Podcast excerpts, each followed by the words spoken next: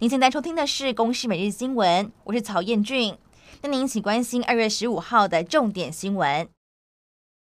新冠肺炎疫情新增了四十五例的确诊，其中五例属于本土个案，另外还新增了一例确诊死亡个案，是一名八十多岁的糖尿病患者，长期洗肾。先前因为被歌友会确诊的计程车司机载过，匡列接触者隔离，在隔离期满阴转阳，所以持续的住院。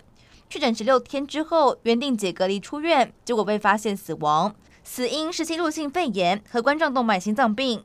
而至本土确诊当中，分别是有两例雅趣电脑的移工，两例嘉联益电子厂的本国籍员工夫妻，还有一例桃机航警。他是在一月二十一号到二月十一号期间有五次快筛阴性，后来才确诊。目前感染源还有待厘清。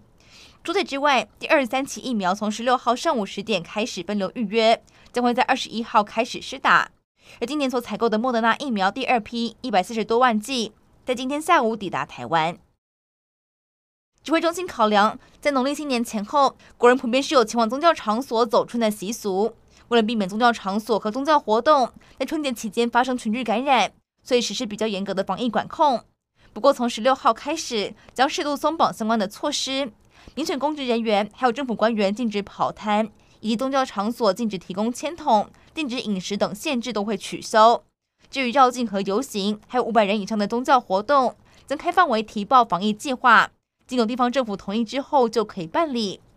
至于苗栗县竹南镇，在三天之内传出有七例的本土确诊，所以县府持续的疫调，并增加框列监测、采检人数。同时也向中央争取全面的 PCR。从今天开始，一连三天在竹南镇大厝里开设了社区筛检站。至于现在的各医院筛检站，是在昨天完成了一千六百多人的筛检。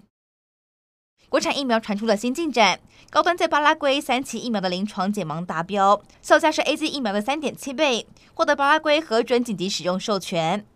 除此之外，前中研院长翁启惠和马彻团队研发一款广效 mRNA 疫苗，可以对抗各式的变异株。同时，也是全球第一支可以诱发出强烈 T 细胞反应的 mRNA 疫苗。如果成功研发，保护力渴望更持久。教廷在近期陆续把驻台湾和驻香港代办调离他国，时机敏感，引发教廷是否要准备和中国建交的联想。外交部回应，这属于人事的正常轮调，台范邦已稳固，预计之后就会有新任的人选来接任。俄罗斯在乌克兰边境集结重兵，导致情势持续紧张。日本首相岸田文雄预估晚间是要和乌克兰总统泽伦斯基通电话，预料将会谈及到对俄罗斯的制裁措施，还有协助日本撤侨等议题。以上内容由公司新闻制作，感谢您的收听。